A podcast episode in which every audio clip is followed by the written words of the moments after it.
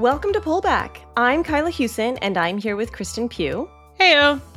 Each episode, we challenge ourselves to try something new in ethical consumption. Then we tell you what we learned, fuck ups and all.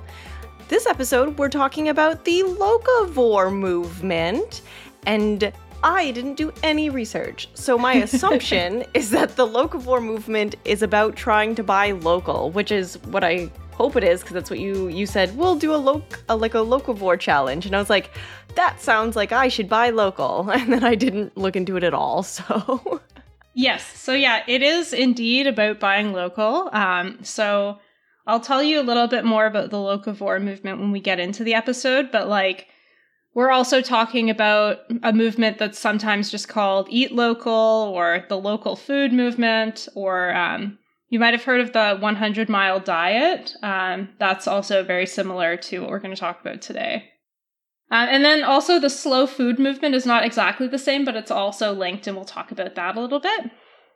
Um, the reason that I wanted to do the locavore movement now, even though it's a horrendously bad time for me to have done the challenge because I'm traveling, is because this episode will come out in August, and that's the easiest time of the year for people in North America and like Western Europe to try eating local. Didn't want to make people try it during the winter when like you're having turnip sandwiches or whatever. Uh, there are lots of fruits and vegetables that are local and ready to pick right now. So hopefully people will be able to give it a try and it won't be too too onerous at this time of year. All right. So in terms of like the flow of this episode, what I thought is I'd sort of start by talking about the basics of what like the locavore movement is and like the context that it arose in. And we'll talk a little bit about like what it actually means to eat local and um, some strategies.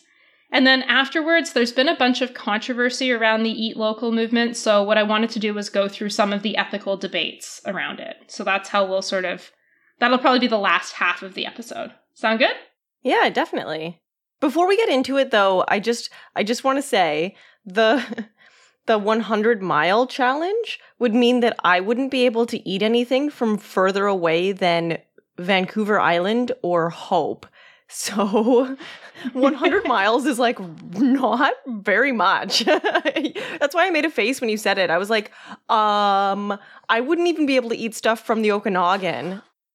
I'm in Yeah. Vancouver for anyone listening who doesn't know. Actually, I was going to say this later in the episode, but the 100 mile diet, it was popularized by um, two people that live in Vancouver, actually. So they had pretty much exactly your 100 mile radius, and they lived off of that area for a year. Did they have their own garden? I are they growing their own? Do they have their own chickens? Like I, I So I didn't actually look into their case too much, but I did find an excerpt about their challenge in a book that I was reading, so I can read a little bit to tell you what their experience was like if you'd like. No, that's okay. I'm sure that most people wouldn't really be interested, but I just was like, how far how far can I go?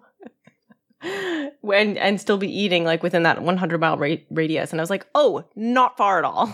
Yeah, no, they were super fucked. Like, um, they they couldn't find any um any grains at first that were made in the area, so they had to like they basically lived off of turnips and potatoes for the first portion. and then uh like sometimes they would go to the supermarket and they wouldn't be able to find anything. By the end of it apparently they did find some wheat to go to like that they could use, but they had to mill it themselves. So like it's super fucking hard to do this. wow. I mean, if I it, look, if we're buying local and the limit is British Columbia, then I could eat very well. But if the limit is 100 miles, no. Yes.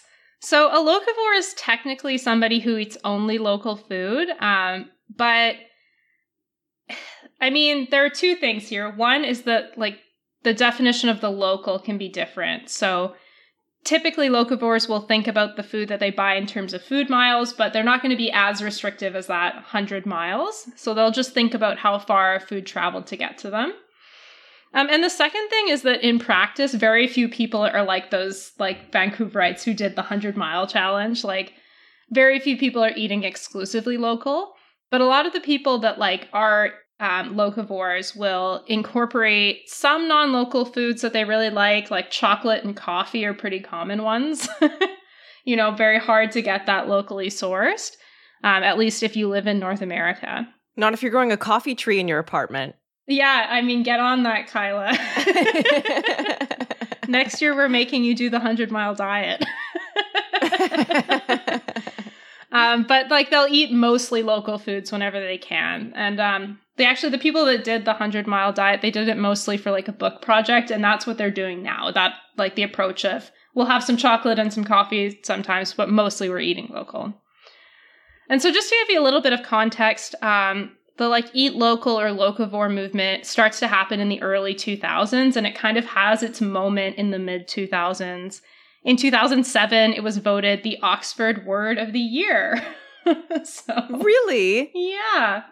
Fun fact from right before the Great Depression or the Great Recession. uh, so the the term locavore has kind of fizzled a bit since, but you can still find lots of people that are promoting the eat local or local food system uh, movements. And one of the things that's sort of a more recent trend in that variant, which we'll talk about a little more, is the farm to table movement in restaurants. Definitely eat local is still quite popular as an idea, but the term locavore, you won't hear it as often anymore because it was kind of like a, a, a mid 2000s thing, you know? so I guess we're naming this in like a very old way, but that's all right. all right. So I'll give you just a little bit of the context. Um, so the average distance that food has um, travels before it's consumed has really increased due to globalization, particularly like since the since the 60s and especially since the 90s. So, international trade in food quadrupled between 1961 and 2006. So, there's a huge jump in terms of like people used to get most of their food from a lot closer than they than they do now. So, just to give you an example of that, um, if we were living like in the 1960s, we as North Americans would probably only be able to eat grapes between June and December when they could be trucked up from California. But now almost half of the grapes that we eat are imported, um, and they're often imported from countries in South America. So that's just one example of many of like how seasonality doesn't really exist for food anymore. It used to be the case that like peach season would happen and that would be the only non-canned peaches you'd ever have. Now you can kind of they won't taste as good in the winter, but you can still find them in the supermarket. And that's um, fundamentally about the globalization of trade. There's also been an increase in how far food is traveling when it's traveling within a country, which is another part of that trend. So, um, in the United States, for example, um, if you look at grain products, uh, the transportation, like the the amount that they travel, has increased by 137% between the late 70s and the 2000s. So, pretty big increases, both domestically and internationally. Um, and another thing that's really important to set the context here is um, the way that supermarket chains work has changed, right? We've got a lot more large grocery chains, and um, they'll often set up distribution at these big distribution sites now. So even if you're getting something, like you're buying something from Walmart and it's um, being sourced from a farm that's very close to you, probably it still had to travel to a distribution center that might be nowhere near you before it comes back to your local store. And that's basically just because um, uh, supermarkets are designing their supply chains to ensure that everything is reliably in supply. So you don't have those like barren shelves that we saw in the early pandemic, um, rather than trying to minimize the transport distance. So food's traveling further. Yikes. I mean, I'm not surprised. I feel like fundamentally I knew that that was happening, but still, like, oh, we're just uh, buying from the farm next door, but first it has to go to a different province to be sorted and then shipped back to us. So it's like being shipped twice. I'm getting it half as fresh. yeah. Um, so why eat local? That's another question that might be in listeners' minds right now. Um, there are a bunch of different reasons that locavores will choose to eat local, um, and some of them are ethical and some of them aren't. So, some of the non ethical things are that they find the food tastier, um, that it's more nutritious. And then some of the ethical claims are that it's better for the planet, both because it reduces fossil fuel use from transport and because it decreases the environmental harm caused by industrial agriculture, which we've talked about a lot on this podcast, so I won't belabor that point. It makes the the supply chain smaller. If you're buying from somewhere nearby, it doesn't go through, you know, 12 different companies in order to get to you, so there's a lot more traceability in labor standards, right? no, that's a really good point, and that's the reason that they also say it's more socially just. Um, and also, um, lots of times locavores will eat local because it supports local economies and local farmers. So, we're going to talk about those three ethical claims because they're not totally. Um, I think the thrust of them is true, um, but there's been a lot of disagreement about whether eating local is more environmentally friendly, whether it's actually socially just, um, and whether it's actually should we be supporting local economies at the detriment of economies elsewhere um, is those are all kind of questions that we'll go through at the end of the episode. But first, I want to talk briefly about slow food. Is there anything that comes to mind when you think of the term slow food? Like, what does that evoke for you? I assume it means food that has traveled by truck or sea as opposed to by airplane. But it could also just be maybe I'm a slow eater. So it's funny, I read this whole thing about slow food thinking that it was kind of like slow fashion. And it didn't even click for me until the very end that it was like actually a direct opposition to fast food. oh, yeah. oh, wow. Oh, so food that just takes a little longer to make. Okay. well, it's not quite that, but um, but yeah, it is a reaction to fast food. The slow food movement really hates fast food. Um, so it's a movement that was it was started in the 1980s by this leftist in Italy um, named Carlo Petrini. Um, and basically, the movement started as a protest against a McDonald's that was trying to be set up um, in Rome. And like a bunch of Italians were like, fuck no McDonald's here. We do not want this. Um, and it sort of starts the slow food movement. I'm pretty sure that there is a McDonald's in Rome now, though. Oh, now for sure.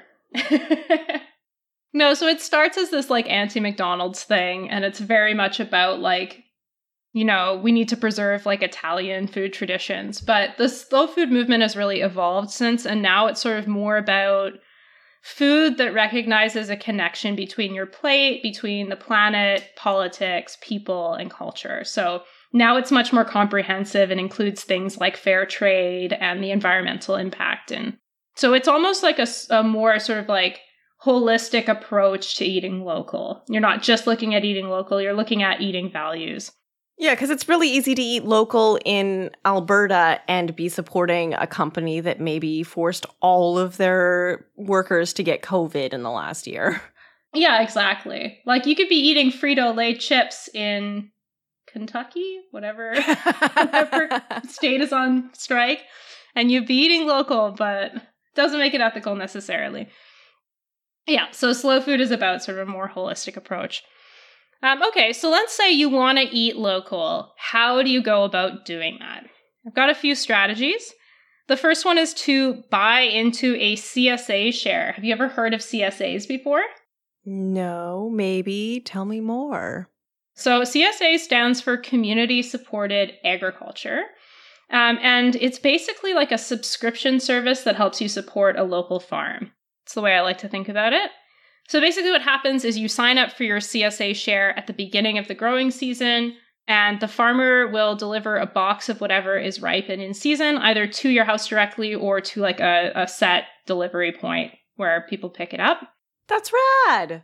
Yeah, it's super rad. Um, usually it happens on like a weekly basis until the end of the growing season. It's just whatever's fresh that week. Oh, cool. That's almost a teaser for an episode we're doing coming soon about uh food delivery.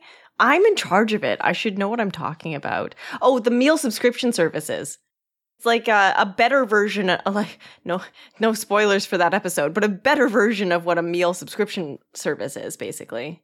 Yeah, yeah, and I mean you're only getting vegetables and fruits, so it won't give you like your whole meal, but um it's a really good way to eat seasonally, which is another strategy we'll talk about in a bit. Um, so yeah, CSAs are really good for small farmers because um, so usually small farmers will have to like have a combination of um, they'll sell to grocery stores and restaurants, and then they also sell at farmers markets on the weekends. So having CSAs is really good because it gives them a guaranteed income source. So they know they got at least this many consumers for whatever they grow, um, which is really great for their sort of certainty and stability. CSAs are also really good because it um, it's a great way for you to be able to try different types of fruits and vegetables that might not otherwise be something you'd think about. So definitely recommend. I really wanted to sign up for one in Ottawa, but they were like all sold out. So I, oh, I wonder to. if I can sign up for one in Vancouver. I've never even heard of it. Yeah, I'm sure you can find some around. Um, it's probably too late in the season to do it now, but like next spring. All right, so um, the next strategy you can take to eat local is to shop at farmers markets. Uh, I imagine most of our listeners will know what farmers markets are, but in case you've never heard of them, they're basically just physical markets where farmers will directly sell their food to customers. So some of them are open every day during the spring and summer, some of them are open all year round, and then others will only be open once per week. So it really depends. I got a stat on how many farmers markets there are in the States. Uh, oh, interesting. I would be interested in that. Yeah. Um, so there are apparently more than 8,600 registered farmers markets in the US. Oh, cute. I wonder if that counts the Seattle uh, market at Pike Place, which I don't know if that should count because it's kind of touristy, but also I love the Pike Place market. I don't know if you've been, but I it's great. Yes, I've definitely been. It's been a while though. Um, so yeah, and you can also um, you can find uh, Canadian farmers markets as well. You can find them pretty much anywhere. Um, they've been really increasing in the last couple decades around the world. So strategy three for eating local is to buy from local and independent grocers. So in the same way that when you're taking a slow fashion approach, you're sort of disengaging from those fast fashion tra- um, chains try to do that with grocery chains as well because they're perpetrating this sort of industrial agriculture thing. so instead of buying from a supermarket chain, you can ask yourself is there a local independent grocer that buys from farms that are in your area? I'm like very happy with the one that exists in my neighborhood of Ottawa. Um, it's an, a local chain called Urban Spice. Um, I really like them, but so I I don't know. Do you have a go to one in Vancouver or? Uh, my waste free store is pretty good at buying local for the most part, is for what they can. So, Nada in Vancouver, shout out, shout out. But otherwise, I'm pretty bad. I just go wherever's closest. For sure, yeah. And we'll talk about like um the sort of trade-offs when it comes to eating locally a bit later because it it does take more time and often more money to do so. So another strategy for eating local though is to eat seasonally. Um, so, eating seasonally basically just means that whenever you're eating fresh produce, you're looking for um, buying it at the time of year that it's naturally ready to harvest in your area. So, you'd be buying like strawberries in June ish, tomatoes in August ish, and squash in October ish. Depending on where you are, it's going to be different everywhere, but those are kind of the general times for North America. You're not, it basically means like you're not buying produce in winter, that is definitely not going to be something that could be produced naturally in your area. So, not buying strawberries in Ottawa in January. or when I'm craving a watermelon.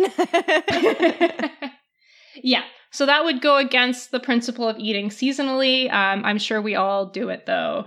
well, especially in Canada, if you're eating seasonally, it's like, I hope you like corn during the winter. I hope you like potatoes and squash because that's what grows here in the winter. I hope you like vegetables that have been freeze dried. exactly. So, one way to eat seasonally is to do something called cooking forward. And that basically means that you plan your meals around what is seasonally available. So rather than deciding on a recipe and then buying the ingredients, you start with ingredients and then um, find a recipe, basically. Um, you can also get acquainted with what food is in season throughout the year where you live. Um, so in the States, there's the seasonal food guide, and on our research note, we have um, a guide for Canada as well, but I'm sure they exist for whatever country you are in. If you're in the Northern Hemisphere, in winter, it generally eating seasonally means eating lots of root vegetables, uh, whereas in the summer, there are lots of fresh fruit and vegetable options that you have. Mmm, squash. Yeah, so those who eat seasonally will often rely on preserved vegetables and fruits over the winter months. So, like rather than buying fresh tomatoes in February, you might use canned tomatoes or sun dried. So that's a good seasonal principle. The next one is supporting farm to table restaurants. Um, and I think I'd mentioned this earlier, but the farm to table movement has become really popular with chefs in the last decade. And basically, what it means is that if you're uh, an organization that produces like meals for people, so it could be a restaurant, could be a cafeteria, something like that. Farm to table basically means that you're serving local food and you're doing it through directly acquiring it from the producer. So, whether it's a farmer or a winery or a fishery or some other kind of food producer. Farm to table generally also promotes food traceability and transparency. So, oftentimes, if you're um, eating at a restaurant that does farm to table, um, they'll identify where that food came from on the menu itself, or they'll be able to tell you. So, it's a good strategy to support restaurants that are doing that. You can also grow your own food. That's a great strategy. So, Kyla's coffee tree. In seven years, it's going to pay dividends. I have like the opposite of a green thumb. My friend gave me lettuce, which is basically impossible to kill, but I keep forgetting to water it during our heat waves, and it's it's not dead, but it's not doing great. All right, so maybe Kyla doesn't grow her own food. but uh, you can also participate in things like community gardens or other local food events. That's another thing that you can do. So, do you want to talk about our challenges now? Um, why don't you go first? mm, I did poorly. Me too. I think the best thing I did was today when I was coming home, I bought weed that was grown in BC and I bought gin that was also produced in BC, in Victoria. And that's because. I'm sorry, did you say wheat or weed? Weed. Okay, I'm not impressed. BC is weed mecca. That's not hard. but yeah, otherwise for the rest of the food, I've been eating out a lot. Um, I've I've eaten. I've had a yeah, I've had a pretty wild two weeks. But I have eaten at restaurants that are local restaurants, but I cannot guarantee that their food was local. I ate at MeeT twice. Shout out to Vancouver's greatest vegan restaurant. Yeah. So like I didn't do much better. Um, we picked a really bad time for this uh to do this challenge.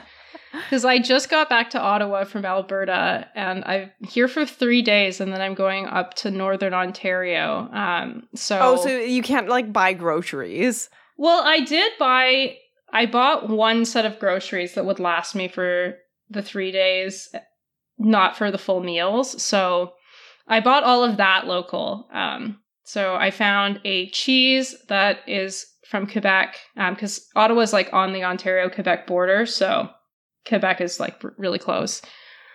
I bought a demi baguette from a local bakery, and then I brought bought fruit that was uh, Ontario and Quebec. So I felt pretty okay about those, but like on the balance of what I've eaten, like that is a very small proportion of it. Most of the stuff is from like takeout my friend made me dinner tonight, and apparently the lettuce was local, so this is good. yeah, I think the only groceries I've bought have been local. I bought bread and apples, and apples are grown in the Okanagan, so as long as we're allowed to shop from more than 100 miles away, then I'm okay. Perfect. Yeah, I feel like I ordinarily would be better at this challenge because the grocery store that I've shopped from like is usually pretty good with local stuff, but super, super mobile time for me. So I kind of failed at this challenge. Yeah, I tried. I try. I mean, to be fair to myself, I do I do try to be local whenever I shop with the, the exception of bananas. Sorry, bananas. You're a monocrop. All right. Well, should we talk about some debates about eating local? Because, I mean, if it turns out that it's not actually good, then we'll feel better about failing the challenge, you know? How could it not be? Oh, because it's destroying other economies around the world that depend on us because of colonialism. Cool story.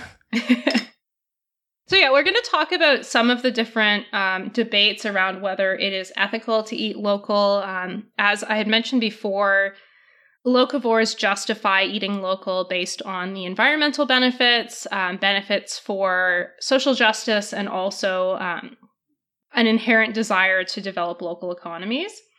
And so, um, a lot of the critiques around um, local food they fall into either like disagreement that those are just aims or um, what's called the local trap, which is basically the idea that people are using the term local um, in a way that's assumed to be desirable, but oftentimes local doesn't actually get at the benefits that they want. So when we talk about each of the debates, it's basically one of those two claims that they're making.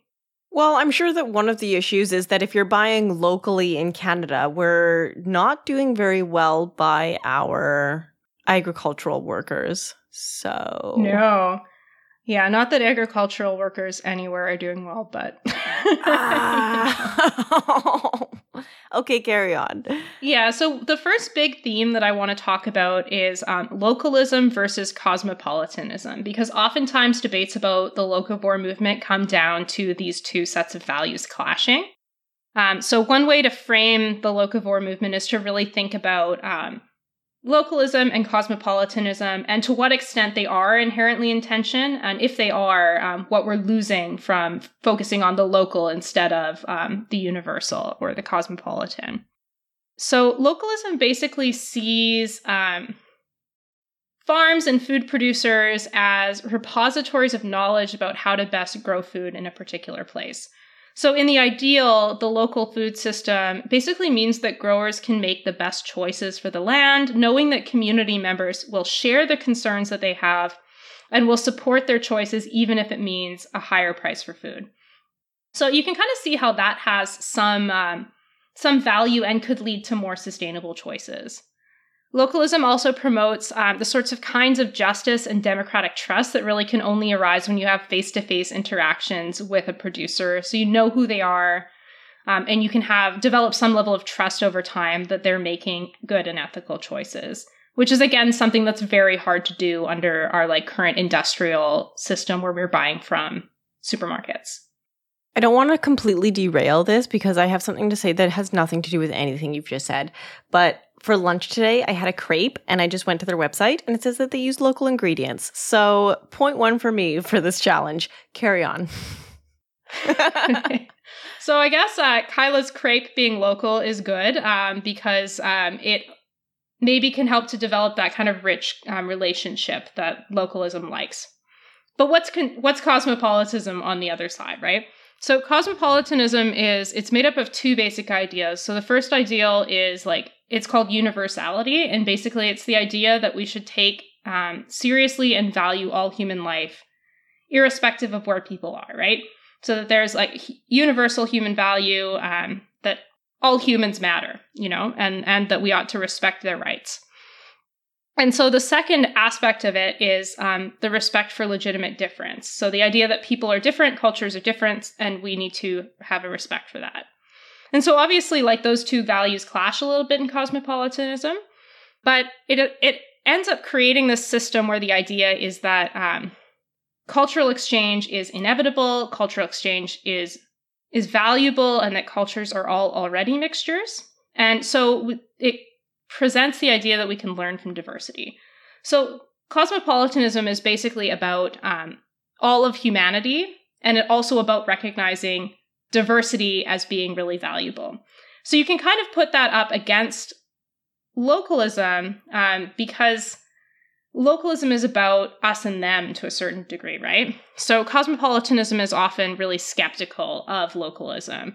So um, if you're taking it from that sort of like cosmopolitan or international point of view, um, claims to like purely local can often be seen as the consequences of efforts to sort them from us. Um, for example, to establish boundaries that distinguish um, their wheat eating culture from our rice eating one, or you know, different examples of that. So you can you can easily see how um, there becomes a clash there between the local and the cosmopolitan. And you can think about, I don't know if you remember the pad thai robot from that episode with Lex, like a year and a half ago. Is that where the robot was? It, it was able to hitchhike all the way through Canada, but then it got to one place in the United States and disappeared. Yeah, no, bro, that's a totally different robot. oh, the pad thai robot's the one that can taste food. Yeah, the pad thai robot is the is the robot that tests pad thai for authenticity. so That's right. cosmopolitans would say there's no such thing as an authentic pad thai. We love this like weird pad thai somebody's created. Fuck you, robot. Is basically the idea. Um, and just to give you another example of how localism ends up in this kind of like um, cultural racism perspective, sometimes something called the Lucca Ordinance. So there's this town in Italy called Lucca that it they banned restaurants from serving foods that were not considered to be part of that region's heritage cuisine. So like as you can like that example is a really stark one where localism there is really just culinary racism masquerading as the preservation of a culture. So like that kind of localism is really bad. But the local food movement isn't primarily about policing cultures, and um, there are versions of localism that can also really embody that sort of cosmopolitan value. So sometimes one of the clashes that's levied against localism is that it's like low key racism. And like you definitely want to oppose forms of localism that are that, but the locavore movement really isn't inherently about um, promoting certain cuisines. It's not really about that. Second debate is eating local better for the environment? Thoughts, Kyla? oh, I would like to say yes because your food's not traveling from as far. It's not being flown in necessarily. But I guess it depends on what your agricultural practices are. If you're supporting a, I don't know, a, an agriculture in your area that's really terrible for the environment, maybe it's not as good. But I, I would hope that it would still be better than flying your food in. Yep. So that's um that's like the right conclusion to draw. Um, I basically wrote sometimes, but not necessarily. Just to give you the setup, as you mentioned, um, having food travel more generally takes more fossil fuels. So there was a Worldwatch Institute study that found that the average American meal uses up to 17 times more petroleum than a locally produced meal of the same food could do. So really that like transportation is a big part of how what your sort of like emissions footprint of the food that you eat is. And it's increasing as the distances that food is traveling is increasing.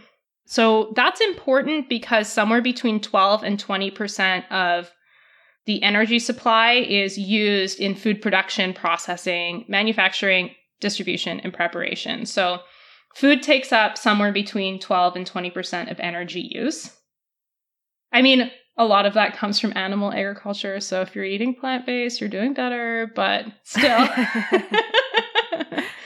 still, um, food is a pretty substantial um, um, portion of the energy that we use.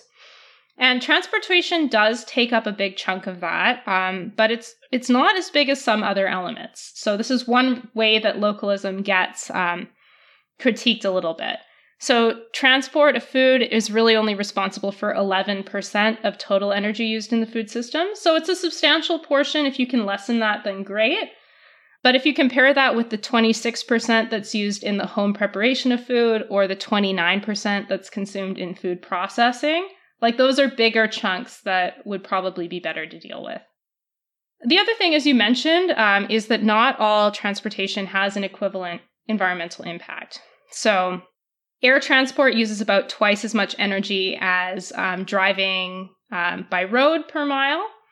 Um, and it uses 20 times more than transporting by ship or rail. So, if you're transporting food by ship or rail, you might not actually be doing that badly for the environment, whereas air freight probably is going to be worse. Um, so the result of that is basically that eating locally is sometimes better for the environment, but it really depends on how that local food was produced and also how the alternative is transported. The example that's often given is tomato growing. Um, so tomatoes, if you're buying them out of the growing season in Canada and the United States, it's usually less emissions intensive to truck the tomatoes from Florida, um, where they can be grown outside and then they get driven up rather than to buy from a local farm that's using a hydroponic system that And that's especially the case if the like if you're in a place where your electricity grid isn't particularly renewable, then that's especially worse. That makes perfect sense. I should have thought of that considering we recently did our episode about the flowers industry. And it's the same sort of answer there, where it's like, well, buying local isn't always the best when you're powering a greenhouse in minus 40 degree weather. yeah, it's totally true. That's a really great example to bring up. It's complicated, right? Because it's not just the one to one, right? Let's say you're eating seasonally and you're going to choose to eat local but canned tomatoes over the winter. That's still probably better than bringing in the trucked tomatoes. So it's a really it's really tough to make that calculus, but the like short answer is that eating local can be good for the environment, but it's not like just by eating local without looking into anything else, it doesn't necessarily mean that you're you're doing better for the environment. So, um, the suggestion um, that I've seen is if you do want to eat locally and your reasons are environmental, focus on seasonality instead of focusing on food miles, and pay attention to how your non local food is being shipped. A couple of other things you might want to pay attention to um, one, eating more plant based foods, that's going to reduce your emissions footprint. Uh, two, buying from sustainable farm operations. Three, minimizing your food waste. The average Canadian throws out 63% of what it buys. That's bad. Wait, what? The average Canadian throws away more than half of the food that they buy? More than half. Yeah, food waste is huge. Um, and then fourth, preparing food in a way that uses less energy. So eat more salad. yeah. I mean, I'm not about the raw food diet, but it does take less energy to cook st- to not cook stuff. so, if you're looking for ways to reduce your emissions footprint, that is one. Um, it leads to this really weird debate, though. There's this whole thing with like the chicken industry being like, yeah, it's more environmentally friendly to buy our pre-cooked chickens than to cook one in your oven. It's like, I guess if you're looking at environmentalism from like a very, very narrow standpoint, that's true. so yeah, although the principles that I had mentioned, things like looking for sustainable farms, um, minimizing your food waste, and uh, cooking efficiently, they're not directly about eating local, um, but it actually can fit into the local movement to some extent. So, eating local can help to focus on sustainability when you are thinking about localism in those terms that I described before, where it's sort of it's about developing those trust relationships with producers, and it's about producing a, a culture of food that is mindful of sustainability and where it's not about price, it's about a sort of holistic sense of what is good for the local community um, and the the land uh, that farmers are operating on. So, from that perspective, even if the emissions calculus is kind of different, like, even if you are growing those hothouse tomatoes when you're buying them in February, it might still be good to support a local farmer all the time if their mindset is looking at sustainability in a broader sense. So, even if that one thing that you're purchasing has a higher emissions footprint, the overarching relationship that you have with that local farmer might offset that. And that's one thing that I really think these kinds of very narrow emissions calculated um, sustainability calculuses really, they really miss out, you know? I also think it's easier to think in terms of sustainability when you're buying in an area that you live in and that you know. So I'll take the example of fisheries. If everybody ate seafood that was from local fisheries, there would probably be much more political pressure to ensure that fisheries were actually sustainable. So that's one way in which reorienting towards the local, even if it doesn't have like immediate or really proximate impacts, can have long run impacts that are good for the environment. And so that that sort of lack of visibility that comes along with the global food system, I think, is a huge part of the problem.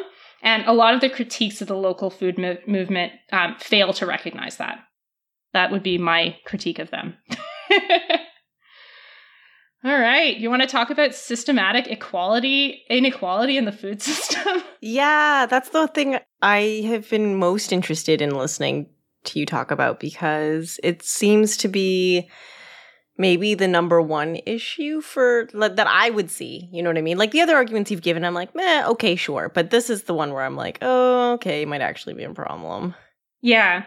So um, there are a couple of different elements of this. Mm, so the first one I'm going to talk about is um, a critique that I think applies to all ethical consumption in general, but it applies in particular to eat, eating local. So this is the fact that only a small portion of society is able to actually afford to eat virtuously, right?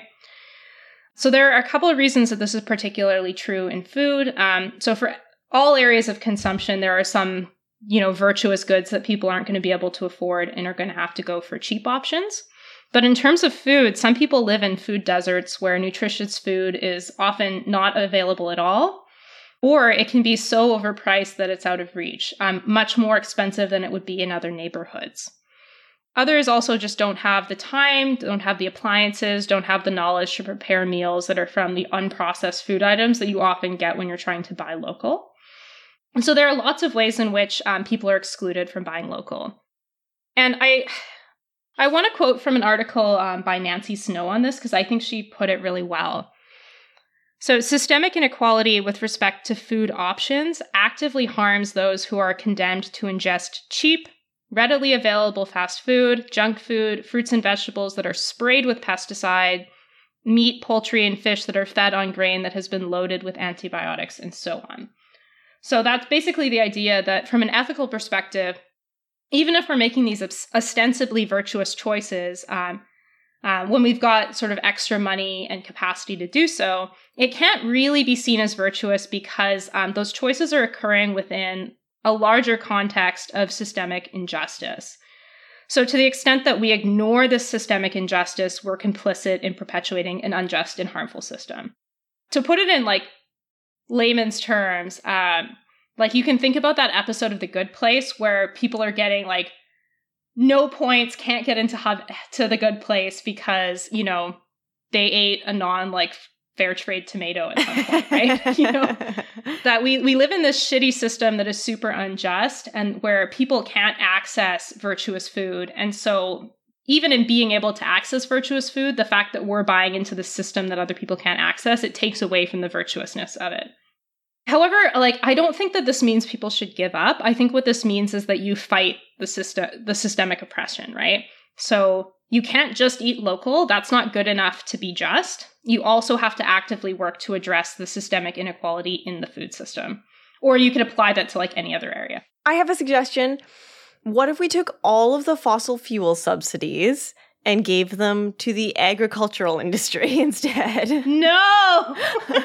oh no, would that be worse? well, if you're giving it to big, like to big agribusiness, then yes.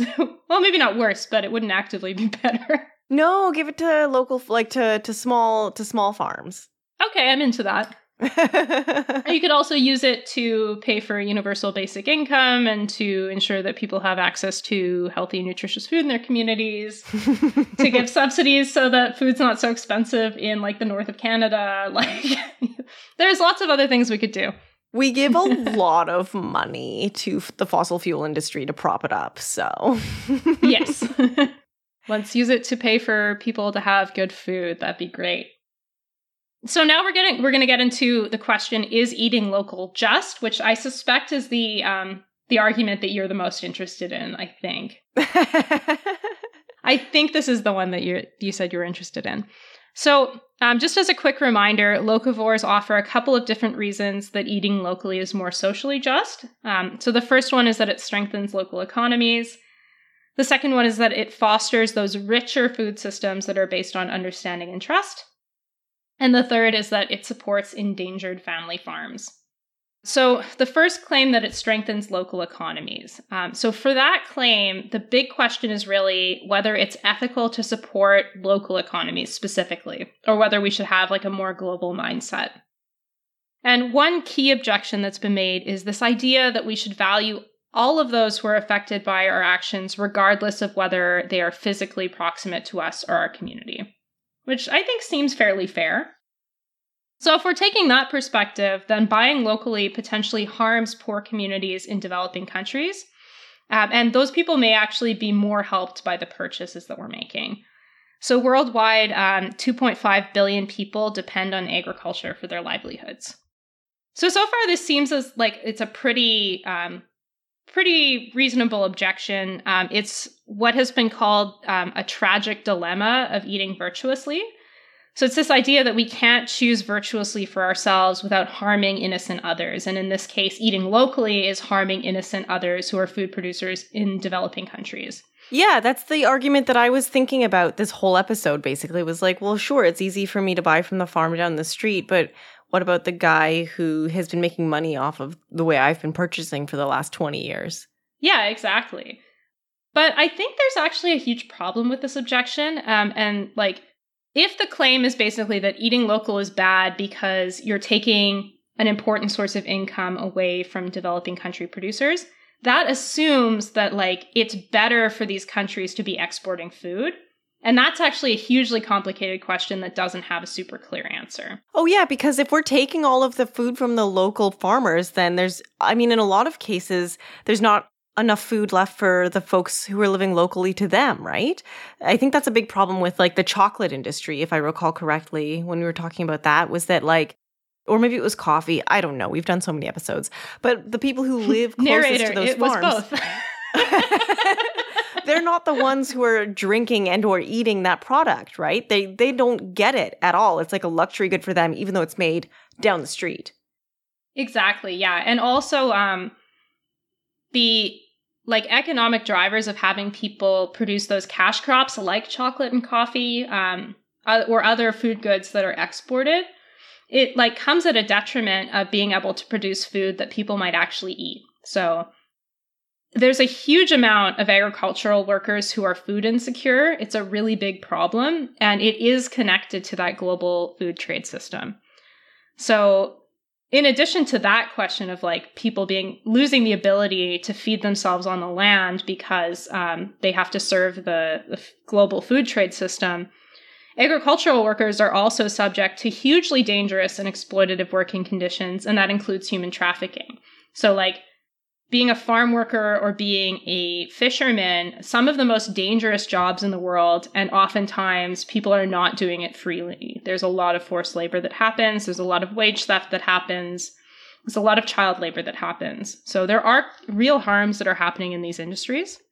Well, and that's not the only thing, right? Is like maybe you're going to talk about it in a second, but the, it really promotes the idea of like a monocrop and it destroys local economies and ecosystems because the only thing your country can grow now is palm oil because it's the only thing that makes money. When in reality, you're destroying that rainforest that probably provided a ton of food for ages and ages, right? But now the only thing that grows there are palm trees. No, exactly. That's a really good point. Um, and that's why um, if we're talking about an objective of food sovereignty, which is the idea that like communities can feed themselves, one of the huge pillars of it is localizing the food system. And so buying local can actually like it, it actually may not harm those communities because it takes away some of that pressure um, from the global trade system. And so like even if yes you're taking away that income from like the agri business that is you know importing that that food and then indirectly from the farmers like at the moment, in the long run, it may actually be better for us to localize food systems. Well, people are resilient. If they lose a part of their crop that they were making money on before, then next year they're going to grow a different crop in a smaller section of that land and then perhaps sell it locally instead, right? At a local farmer's market. Yeah, and it becomes easier to do when there aren't huge, like, um, international conglomerates that are, like, pressuring local communities um, and becoming, like, the sole buyers. But anyway, um, I also, in addition to the the idea that um, it may not be good to support um, global trade in food, um, there's also another problem that I have with with this objection. Because I think if opting out of industrial agriculture is a strategy for transforming our food systems in a way that benefits justice, I think there's actually not a dilemma here at all. Um, so it is true that the most immediate harm of not buying a factory farmed chicken, um, it's not to Tyson Foods, it's to the chicken processor and the chicken farmer that are working either directly for Tyson or like um, in a contractual relationship with them. So it's the little guys that get hurt the most um, at the immediate point. But if buying humane or local food becomes a consumer trend, there are at least two pathways to transforming the system that benefit those little guys.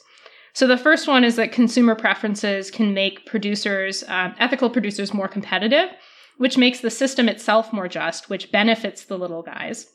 And two, there's a possibility that public attention to the like ethical issues um, with the food system leads to legislative change, which could transform the system in a way that promotes justice. So, as long as you have that transformation aspect, I actually don't think there's a dilemma to eating local from that perspective. Um, so, let's go to the other two claims that um, the locavore movement makes about why eating locally is more socially just. And just a quick reminder um, the next one is that it fosters richer food systems that are based on understanding and trust. Um, so this ideal of fostering like a culture of local food and building those trust relationships, it can be ethically good. And also the, the third one, which is supporting family farms instead of agribusiness, that can be a really good thing from a human and environmental perspective. Agricultural communities um, in rich countries as well as poor countries generally have more people that live in poverty than people in urban communities. And the decline of far- family farming is actually a huge driver of this trend. Um, so, just to give you an example, um, in 1920, um, there were 10 different commodities, including fruits and vegetables, that were produced on more than half of Iowa's farms. But by 1997, that had fallen to just two corn and soybeans. Um, so, really, like rather than having these communities um, that have family farms that are producing a variety of foods, you've got a whole bunch of monocrops um, and soybeans, we know, goes mostly to animal feed. I think the same is true of corn. So, not even really food that people are eating anymore. And, you know, this is a problem for environmental reasons um, because um, industrial agriculture um, has huge environmental harms. They've been really well documented. Um, but also because working conditions on industrial farms are quite exploitative in a way that's not really in a way that like is not necessarily true on a family farm. Um, so the the ideal of having like smaller family run farms um, is probably better from like a the perspective of building equitable social fabrics. Um, the one big problem with this argument is basically just that buying local doesn't really address the industrialized farm versus family farm question because your local producer could be like a huge industrial feedlot or a vegetable farm that exploits migrant laborers and like local isn't really the operative issue at play here. So that's why like looking at more holistic approaches like the slow food movement might be a better alternative to just saying i only buy within 100 miles. That would be my perspective but I don't know. Overall, I think um, the local food movement has a lot of um, really good points behind it. Um, uh, if you take it sort of from a holistic perspective, I think it's a really good thing to build into your consumption. Uh, but what do you think? Yeah, I I think it's basically what I was expecting of it, which is which is a little bit comforting for us. I'm finally starting to get it. I'm going to continue to try and buy local from BC but yeah, I guess we need I mean just like with any episode, we need we need systemic change. We need rules put in place that won't let farms exploit their workers and it doesn't matter where you live. yeah, it's true. I don't know. I think eating local is uh, a good thing to do. I I think it will be very hard for me to give up the freedom to eat lettuce in the winter though. Yeah, there's a lot of food. Like, I was like, oh, yeah, it would be great to just buy stuff when it's in season. But now we're so, like, the global market has spoiled us so much that I don't know. Like, I think something crazy would have to disrupt the system in order for us to go back, you know? Like, I love being able to eat bananas 12 months a year. yeah, absolutely. But, like, I'm definitely going to start. I mean, I'm definitely going to try to, like, um, freeze fruits when they're fresh in the summer and then, you know, maybe eat more frozen fruit in the winter and stuff like that.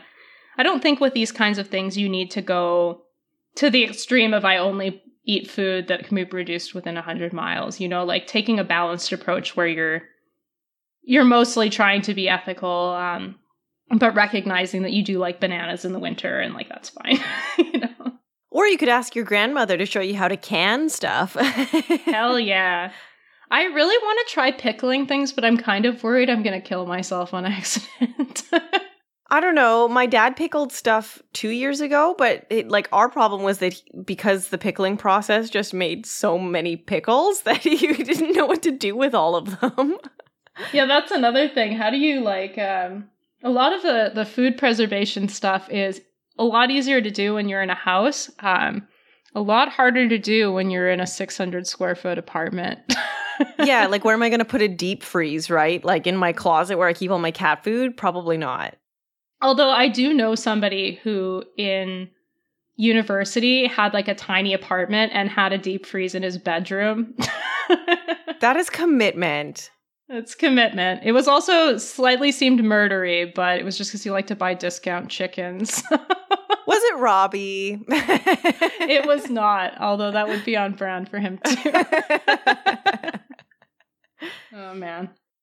Yeah, I don't know. This was a, a nice little episode on local food, though. Um, I don't really have a call to action this week, though. I guess try to eat local foods. It's August. You've got no reason not to.